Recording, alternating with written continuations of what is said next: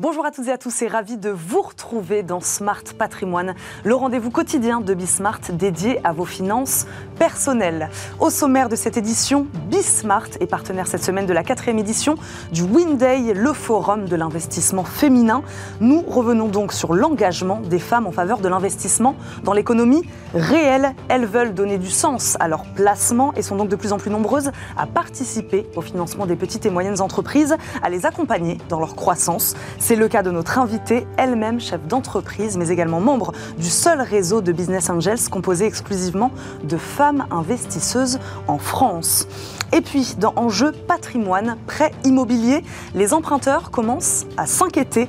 Hausse des taux, un apport demandé par les banques qui explose et enfin un allongement historique de la durée des prêts. La machine à sélectionner les créanciers semble en effet de plus en plus exigeante. Quelles conséquences cela a-t-il sur les primo-accédants, par exemple, sur les profils moins aisés plus globalement donc sur le marché immobilier? Crédit Logement alerte sur cette situation. On reçoit dans quelques instants son directeur général délégué ainsi qu'une référence des courtiers en crédit vous financez. Mais d'abord, focus, je le disais donc, sur l'investissement féminin. Je le disais, Bismart est partenaire cette semaine du Winday, le forum de l'investissement féminin organisé par Femmes Business Angels qui réunit près de 160 investisseuses. C'est la preuve par l'exemple donc, puisque nous allons parler aujourd'hui de l'investissement féminin dans l'économie réelle, c'est-à-dire dans les petites entreprises ou les start-up. Notre invitée est Catherine Malaval, docteur en histoire, dirigeant de Neotopics et membre donc de FBA. Bonjour Catherine. Bonjour Eva. Bienvenue sur notre plateau, sur le plateau de Smart Patrimoine. Nous avons parlé mardi dans cette émission de l'intérêt des femmes pour l'investissement à impact. Aujourd'hui, on parle avec vous de leur intérêt pour l'investissement concret, celui de l'économie réelle, c'est ce que je disais. Mais on a, il faut le dire, peu de chiffres sur lesquels s'appuyer. Je demande donc là à l'historienne aussi, peut-être, que vous êtes. Comment expliquez-vous ce manque de données sur le lien donc entre les femmes et l'investissement? Alors effectivement, euh, pour, euh, pour le, euh, construire le livre blanc qu'on qu'on va mhm. diffuser lundi au ministère de l'économie, on a réuni un certain nombre d'enquêtes. Il y a de plus en plus d'enquêtes qui ont été menées depuis 2020 principalement par des banques et euh, des institutions financières, mhm. ce qui est assez euh, compréhensible d'ailleurs, puisque euh, finalement, il est tout à fait dans leur intérêt de, bien comprendre la façon dont la moitié de leur clientèle souhaite, souhaite investir. Mais là, on va parler plutôt de, d'investissement, des placements financiers, d'investissement immobilier, etc. Et en revanche, quand on commence à s'intéresser à l'économie réelle, quelle est la part de l'investissement, bah, effectivement, on manque considérablement de données, c'est-à-dire qu'il y a un certain nombre de, euh, euh, de, questions euh, auxquelles je ne pourrais pas vous répondre. Quelle est la part du patrimoine des femmes et d'ailleurs aussi du patrimoine des hommes? On ne la connaît pas. Pourquoi? Parce que jusqu'à présent, en fait, l'État a souvent considéré le patrimoine comme étant le, un foyer fiscal et de fait un couple. On n'a pas de données non plus sur euh, la part des femmes dans euh, le, capital euh, des entreprises, c'est-à-dire aussi bien à des phases émergentes que à des phases de, développement, série A, etc. Donc on ne le, on ne le connaît pas, quelle est leur, place mmh. en fait. Et si même on voulait aller à une échelle plus fine en termes de, de génération, de secteur d'activité, de, de région, eh bien, on ne le sait pas. On a posé euh, la question à de euh, nombreux acteurs euh, institutionnels. Alors, en revanche, on a beaucoup de statistiques sur l'entrepreneuriat des femmes. il y a une note très intéressante de d'Infogreffe très qui a été publiée, qui fait un état des lieux de l'entrepreneuriat des femmes dans les créations d'entreprises. La Banque de France aussi a publié une note avec quelques quelques chiffres, mais là on parle d'entrepreneuriat et non pas d'investisseuses plus facile en effet de, calculer ce nombre de femmes qui créent des entreprises chaque année euh, en France. On va parler, puisque c'est le sujet d'investissement dans l'économie réelle, pourquoi selon vous c'est un format, une forme d'investissement qui intéresse particulièrement les femmes ou qui pourrait particulièrement intéresser les femmes? Alors, d'une part, parce que c'est concret hum. et euh, qu'on voit dans les, euh, dans les, différentes enquêtes que j'évoquais, qu'un des premiers critères qui est parfois évoqué, c'est que finalement, manque de culture financière, peut-être impréhension à l'égard d'un certain nombre de, de, produits.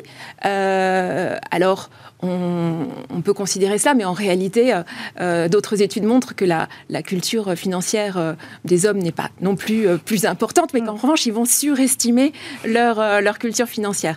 Donc, c'est un, un, premier élément, c'est qu'au moins là, c'est concret, c'est du réel, c'est une entreprise, des, des, des, fondateurs, des fondatrices qui ont un projet, un projet, un projet d'avenir pour la société. Et donc, c'est par définition, c'est un actif euh, tangible. Et euh, c'est ce qui pourrait euh, potentiellement séduire les femmes. Et on voit aussi que les, les femmes sont intéressées vers des, par des investissements qui vont avoir du, sens, qui vont les amener à, à jouer un rôle peut-être dans la société. Et c'est vraiment le propre d'un investissement. C'est peut-être le point commun qu'on peut faire avec les raisons pour lesquelles elles investissent, je le disais, dans les placements responsables. C'est donner du sens. Ça, ça peut être peut-être un point commun entre ces deux thématiques. C'est oui, c'est quitte à investir. autant que ça ait du sens mm. et que ça puisse être finalement un, levier, parce que c'est euh, finalement quand vous euh, euh, donnez une part de vos revenus, parce que c'est ça, ça reste un risque, bien vous avez le pouvoir d'agir. Et c'est ce pouvoir d'agir qu'il faut considérer et, et, qui permet aux femmes voilà, d'investir.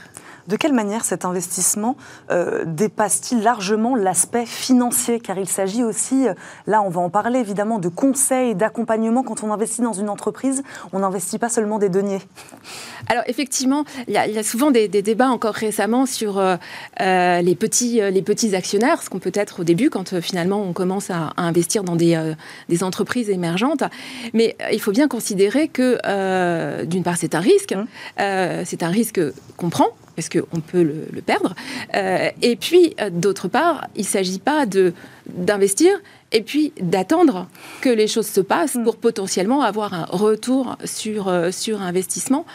donc, le, justement, l'économie réelle permet de, parfois de, contribuer et d'agir sur, sur la société. Avec quelle somme on peut commencer à investir sur ce type-là d'investissement quand on investit dans une entreprise? Alors on le voit aujourd'hui sur des plateformes d'investissement qui sont notamment les plateformes à impact. Ou des... On peut euh, commencer à investir avec euh, relativement euh, peu, mhm. peu d'argent. Je dirais que le, L'essentiel, c'est de commencer. Là aussi, parce qu'il y a des études qui montrent que à partir du moment où vous commencez, mhm. vous apprenez en marchant et la confiance vient. Alors, euh, c'est pas grave si vous avez euh, peut-être perdu, pas gagné, etc.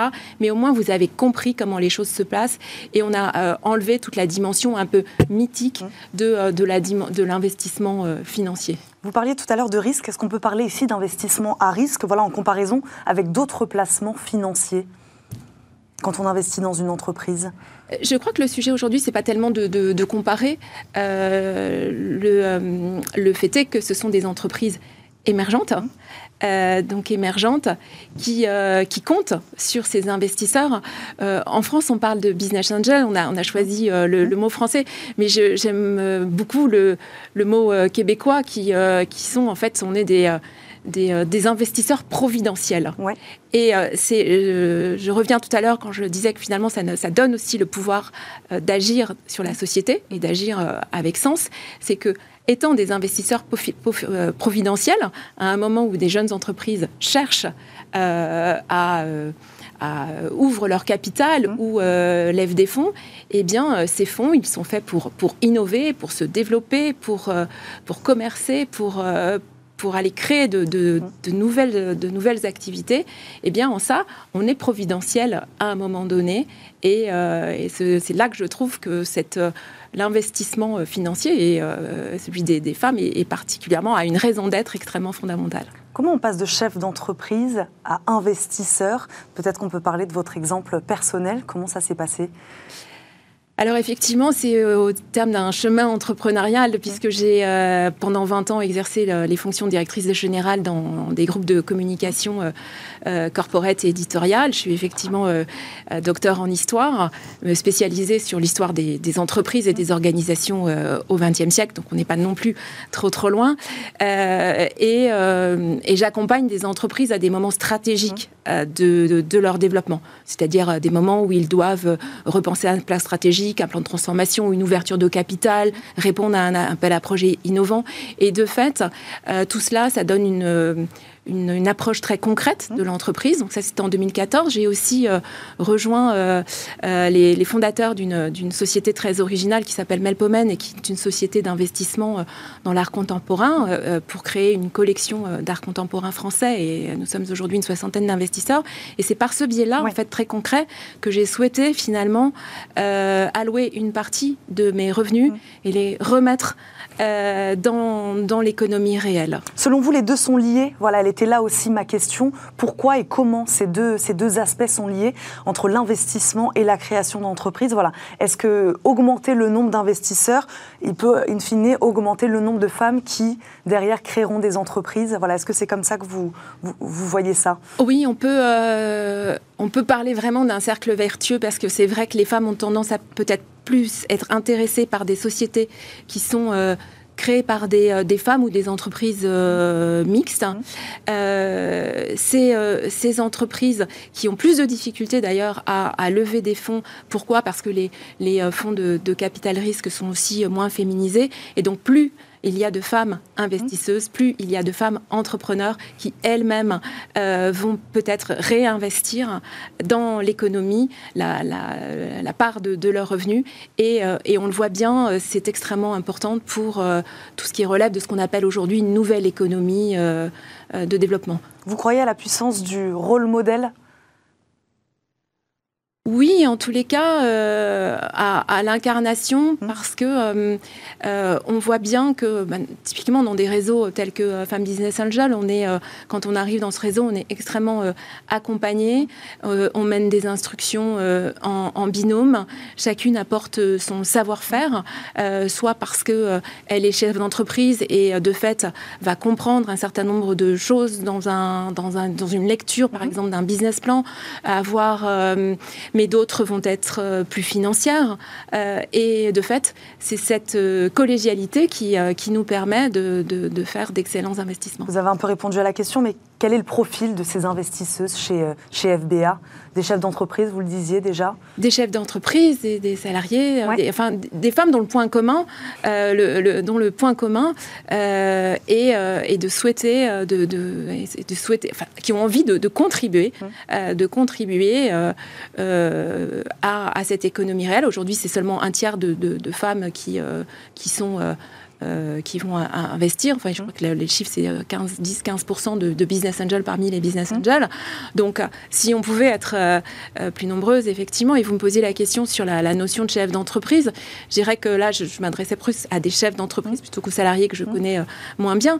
Mais on parle souvent de la, solitude du, chef d'entreprise et c'est assez réel. Et, de fait, quand, quand on écoute euh, des euh, startups qui viennent euh, présenter des, des, pitchs, quand on échange avec elles au moment des, instructions, eh bien finalement c'est aussi très enrichissant d'un point de vue, euh, euh, pas seulement intellectuel je dirais, mm. mais euh, au quotidien parce que finalement les questions qu'on va leur poser sur leur développement, mm. la façon dont elles, sont, elles équilibrent par exemple la dimension industrielle et la dimension commerciale, en fait tous ces équilibres-là, mais finalement on a les mêmes préoccupations nous en tant que chef d'entreprise mm. et ça nous rend extrêmement, je trouve que mon, mon enthousiasme il peut venir de cette idée que on accompagne les jeunes générations dans l'économie de demain.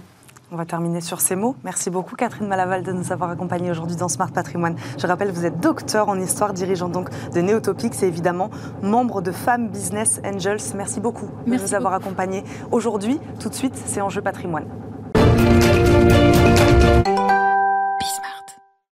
Et c'est parti pour Enjeu patrimoine où nous répondons chaque jour à une grande question liée à la gestion de votre patrimoine.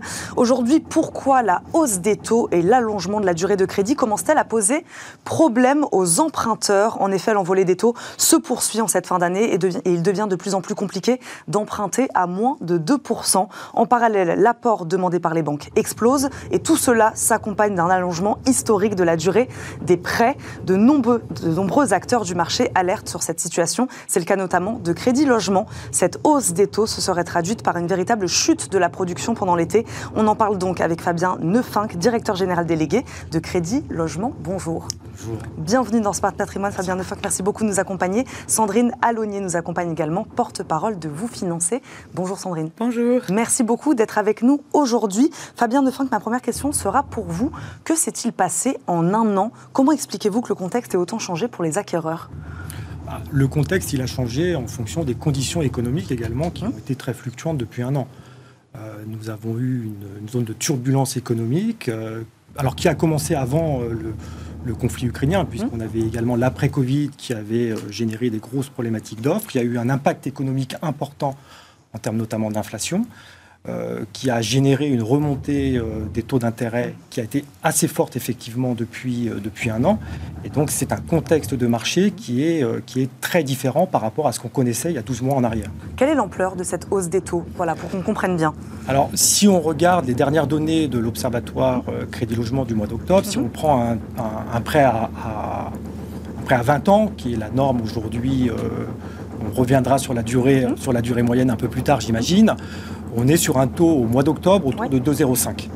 Et si on se repositionne 12 mois en arrière, on était plutôt à 1,04. Donc vous voyez qu'on a eu 100 points de base d'augmentation des taux en l'espace de, l'espace de 12 mois. Donc c'est une, une, remontée assez importante euh, et sur une période assez courte. Sandrine Alonier, pareil, même question sur cette intensification ces derniers mois de cette hausse des taux elle a été très surprenante parce que qui aurait pu dire au début de l'année 2022 mmh. euh, qu'on aurait une telle envolée des taux mmh. Et du coup, finalement, elle a surpris tout le monde. Elle a surpris évidemment le marché et les emprunteurs mmh. qui se retrouvent fortement pénalisés. Et en effet, nous aussi, on constate euh, cette hausse euh, des taux d'un point qui a un impact direct pour les emprunteurs puisque pour 1000 euros de mensualité pendant 20 ans, donc si on a la capacité de rembourser 1000 euros, c'est-à-dire qu'on gagne 3000 euros par mois, eh bien aujourd'hui, on peut emprunter 20 000 euros de moins euh, qu'au début de l'année, ou, enfin, ou qu'il y a un an. Donc c'est quand même euh, une, perte de capacité d'emprunt euh, énorme. Mhm. Et de la même façon, si on veut emprunter 250 000 euros, eh bien, il faut gagner eh bien, 400 euros de plus que l'année dernière. Donc c'est vraiment une hausse significative qui, du coup, exclut de fait certains emprunteurs. Elle exclut qui alors? Alors, elle exclut bah, les, ménages les plus modestes mhm. hein, qui avaient besoin de ce montant de prêt. Alors, certes, peut-être gonflé artificiellement par les taux bas, mais ce montant de prêt qui leur permettait euh, d'acheter une surface suffisante dans laquelle vivre, et ces ménages modestes qui ne peuvent pas forcément compenser cette mmh. perte de 20 000 euros de capacité d'emprunt par de l'apport, mmh. et qui du coup sont contraints de rester locataires euh, au lieu d'accéder à la propriété. Donc euh, ça, c'est quand même un vrai sujet, puisque ceux-là ne peuvent pas compenser. Mais finalement, on verra que cette hausse des taux, elle touche tout le monde, puisqu'il y a des freins réglementaires qui aussi permettent, ne permettent plus aujourd'hui d'emprunter. Fabien Nefinck sur les conséquences donc de cette évolution des taux sur les emprunteurs d'abord. Peut-être qu'après je vous poserai également la question sur le marché de l'immobilier puisque on parlait exactement de chute de production de crédit immobilier également. Mais voilà, les conséquences déjà sur les emprunteurs aujourd'hui. Bah, vous avez effectivement euh, deux phénomènes. Un phénomène au niveau de l'offre, hum. euh, de toute façon, euh, ce qui a été dit par Sandrine. Vous avez la problématique de remontée des taux qui est importante une forme de télescopage avec le taux d'usure, euh, qui fait que, bah, comme les banques ont une obligation de rentabilité, il est évident que vous avez une problématique au niveau de l'offre, déjà au niveau de l'offre de crédit. Mmh. Après, au niveau, bah, au niveau des emprunteurs, forcément, vous allez retrouver la même problématique. Mmh. Aujourd'hui, ce qu'on peut constater sur le marché, c'est que Autant il y a quelques mois en arrière, on venait chercher un taux finalement et on venait chez son banquier pour avoir un taux. Aujourd'hui, on est plutôt très satisfait déjà d'avoir un accord de crédit. Donc il est évident mm. que vous avez un phénomène euh, au niveau de la demande euh, euh, de, de, de, baisse, mm. au, de baisse au niveau de la demande de, la demande de, prêt finalement. Moi, je suis complètement d'accord. Et surtout, je pense que Fabien a dit quelque chose d'important, c'est que finalement, on est plus sur un problème d'offre de crédit que de demande. Parce que mm. quand on revient quand même sur ces dix dernières années, emprunter à 2%, ce qui est le cas donc actuellement en moyenne, ça reste un taux très bas. Mm. On a oublié, mais en 2017, on avait des taux en moyenne aux alentours de 3%, allez, entre 2 et 3%. Et ça avait été une année record pour le marché immobilier avec plus 15% de transactions. Donc c'est quoi? C'est qu'on n'avait plus l'habitude ces dernières Alors déjà, on n'avait plus l'habitude, mais c'est surtout qu'on a, euh, j'allais dire la double peine, mais c'est la triple peine, mmh. de cette remontée des taux qui a quand même un petit effet psychologique, mmh. euh, de ce contexte de hausse des prix, parce que par rapport à 2017, mmh. les prix augmentaient de 50% dans certaines villes euh, moyennes, donc c'est quand même énorme. Et en plus, le troisième effet, c'est le taux d'usure, qui fait qu'aujourd'hui, même emprunter à 2,5%, ce que pourraient vouloir et accepter plusieurs emprunteurs, enfin beaucoup d'emprunteurs, ils ne le peuvent pas parce que sinon ils vont dépasser le taux plafond auquel les banques n'ont pas le droit de prêter. Et ça, c'est un dysfonctionnement du marché qui vient justement du fait que cette remontée des taux a été trop rapide et qu'elle n'est pas prise en compte de la bonne façon dans le calcul. Donc, et du coup, les banques ont quand même laissé juste un filet d'eau actuellement et elles ne sont plus incitées à prêter parce que les prêts sont moins rentables.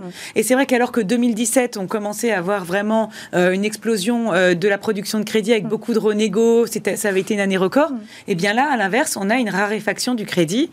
donc c'est vrai que la situation commence à se compliquer sérieusement. Bah exactement, c'est ce que dit Crédit Logement. Hein. Vous rapportez une chute de la production des crédits immobiliers. Moi, j'ai un chiffre à vous donner, celui de la Banque de France, qui rapporte, elle, que la production de crédit immobilier reste plutôt soutenue, avec un taux de croissance de 5,7% en octobre. Voilà, comment vous regardez ces chiffres, vous? Ah, ah, Alors, sur ces chiffres, il faut voir quand même qu'on est sur des méthodologies de calcul qui peuvent être assez différentes. C'est-à-dire que nous, on regarde la production, euh, on va dire, le, au plus près. Ça veut dire qu'on a des chiffres quotidiens au, hmm. niveau de, au niveau de crédit logement.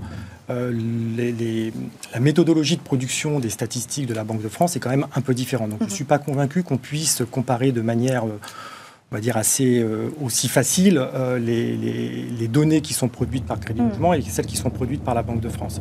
Ce qui est certain, ce qu'on a observé au niveau de Crédit Logement, puisque moi je peux parler assez facilement des, données de Crédit mm. Logement, c'est qu'on a eu un premier semestre qui était euh, globalement plutôt, plutôt correct, hein, avec une dynamique qui restait assez forte. Alors on partait par ailleurs d'un marché 2021 qui était très booming hein, au niveau du marché immobilier, hein, puisque il y avait eu des statistiques de production qui étaient très très très élevées.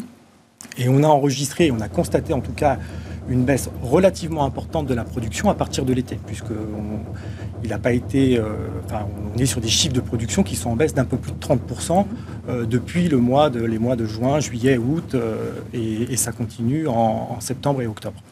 Donc voilà, donc on a, on a effectivement un marché 2022 qui est plutôt en repli.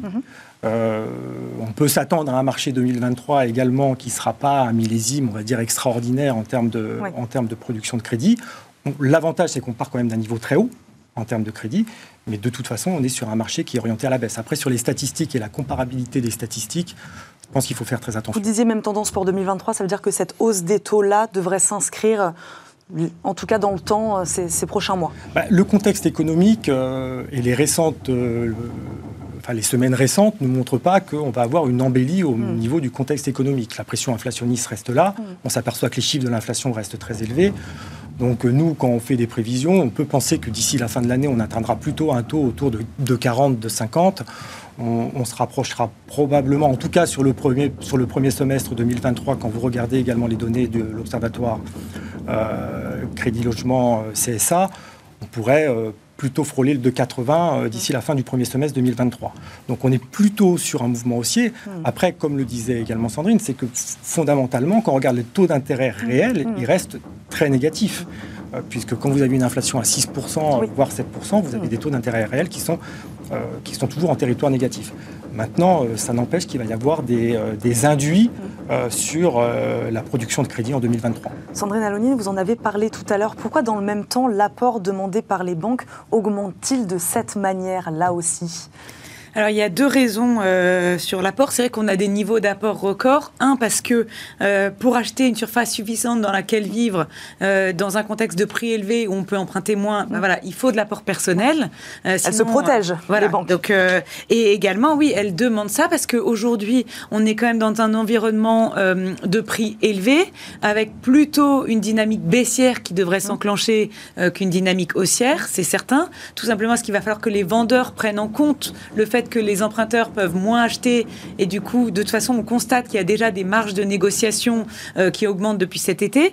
Et donc, du coup, prêter, euh, euh, quand une banque prête un taux d'endettement élevé à un prix de marché élevé, eh bien, si dans cinq ans, il y a un risque, enfin, il y a un divorce et une vente contrainte, eh bien, il se peut, s'il n'y a pas eu d'apport personnel, que finalement, peu de capital ait été remboursé et du coup, que la banque soit en défaut. Donc, c'est vrai que c'est une façon également de se protéger, mais aussi, malheureusement, il faut le dire, de faire le tri dans les emprunteurs, puisque aujourd'hui, dans le contexte actuel, euh, on l'a dit, hein, il est moins rentable pour les banques de prêter. Elles ont des objectifs de production revus à la baisse, et du coup, c'est un peu flight to quality sur les emprunteurs. Et du coup, elles vont sélectionner euh, celles qui ont de l'épargne, qui ont été capables de mettre de l'argent de côté. C'est aussi une façon de s'assurer de leur capacité à rembourser un prêt sur le long terme. Et du coup, voilà, il faut plus d'apports personnels et aussi des bons revenus. Euh, c'est vrai que là, aujourd'hui, on a un tri qui se fait sur les emprunteurs.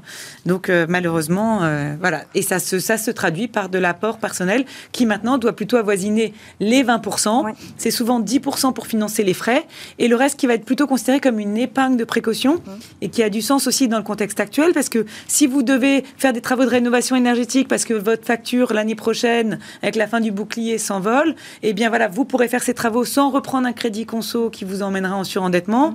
Si vous achetez une maison parce que vous voulez de l'espace vert et qu'il faudra racheter une seconde voiture, vous pourrez le faire avec de l'épargne de précaution. Donc c'est finalement pour éviter aussi un risque de surendettement. Donc de l'apport, oui, mais qu'on n'est pas obligé de tout mettre dans le projet. Donc un apport conséquent, on réduit le montant emprunté on n'en a pas parlé, il faut absolument qu'on en parle. L'allongement de la durée aussi du financement, ça peut être une solution. Euh, Fabien Nefin, qu'est-ce que vous pouvez juste nous dire déjà de combien elle s'est allongée? Est-ce que c'est du jamais vu? En tout cas, c'est ce qui a été dit sur l'allongement de la durée de crédit. Juste un mot très court par rapport à ce qui vient d'être dit sur euh, cette, euh, cette notion de taux d'apport il faut quand même avoir conscience qu'il y a des règles, des nouvelles règles bancaires qui sont intervenues en 2020. Ce sont les règles du HCSF qui ont conduit à plafonner les euh, durées. Donc c'est pour ça qu'il y a le lien finalement avec votre question mm. sur la durée. Et donc forcément, à partir du moment où vous plafonnez la durée à 25 ans pour un marché de l'ancien et à 27 ans si vous, si vous faites une acquisition en VFA, il est évident que vous allez avoir besoin de toute façon de euh, demander à votre clientèle des niveaux d'apport un petit peu plus conséquents. Donc il y a aussi cet aspect réglementaire qui a induit mm-hmm. une augmentation euh, quand même des taux d'apport. Euh, après, par rapport à votre question sur la durée, euh, quand là aussi vous regardez l'Observatoire Crédit Logement du troisième trimestre, et on va même plutôt se concentrer sur le mois d'octobre, vous êtes à 244 mois. Mmh.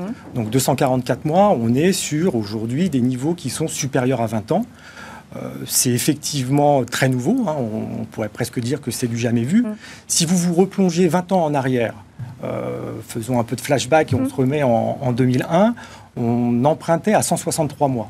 Donc vous voyez qu'en l'espace de 20 ans, on a augmenté très sensiblement finalement la durée euh, d'emprunt pour les emprunteurs.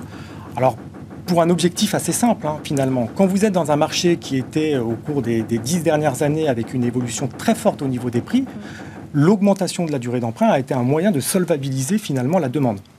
C'est comme ça qu'on trouvait le hmm. moyen de solvabiliser les ménages et de maintenir les taux d'effort à des niveaux qui restent euh, globalement raisonnables.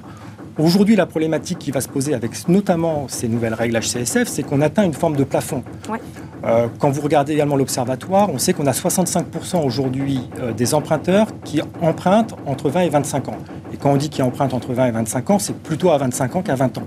Donc on voit que la marge aujourd'hui, euh, par rapport à cette notion de durée d'emprunt, elle devient un petit peu plus réduite que ce qu'elle a été par le passé. Très très rapidement, puisqu'il nous reste maintenant que 15 secondes, c'est passé hyper vite. Est-ce que cet allongement de la durée des financements, elle permet quelque part de compenser cette hausse des taux? On va terminer là-dessus vraiment très rapidement. Bah, elle va plus le permettre, puisque de toute façon, comme on vient de le dire, elle, était de tout, elle atteint effectivement plutôt un plafond au niveau de cette durée. Je ne pense pas qu'on va pouvoir augmenter de manière, on va dire, indéfinie la durée, euh, la durée d'emprunt. Merci beaucoup à tous les deux d'avoir débattu aujourd'hui avec nous dans Smart Patrimoine. Fabien Nefinck, directeur général délégué de Crédit Logement, Sandrine Alonier, porte-parole de Vous Financer. Merci beaucoup à tous les deux. Merci. à vous de nous avoir suivis. Rendez-vous demain même heure pour un nouveau numéro de Smart Patrimoine. Ce sera avec Pauline Gratel. À demain.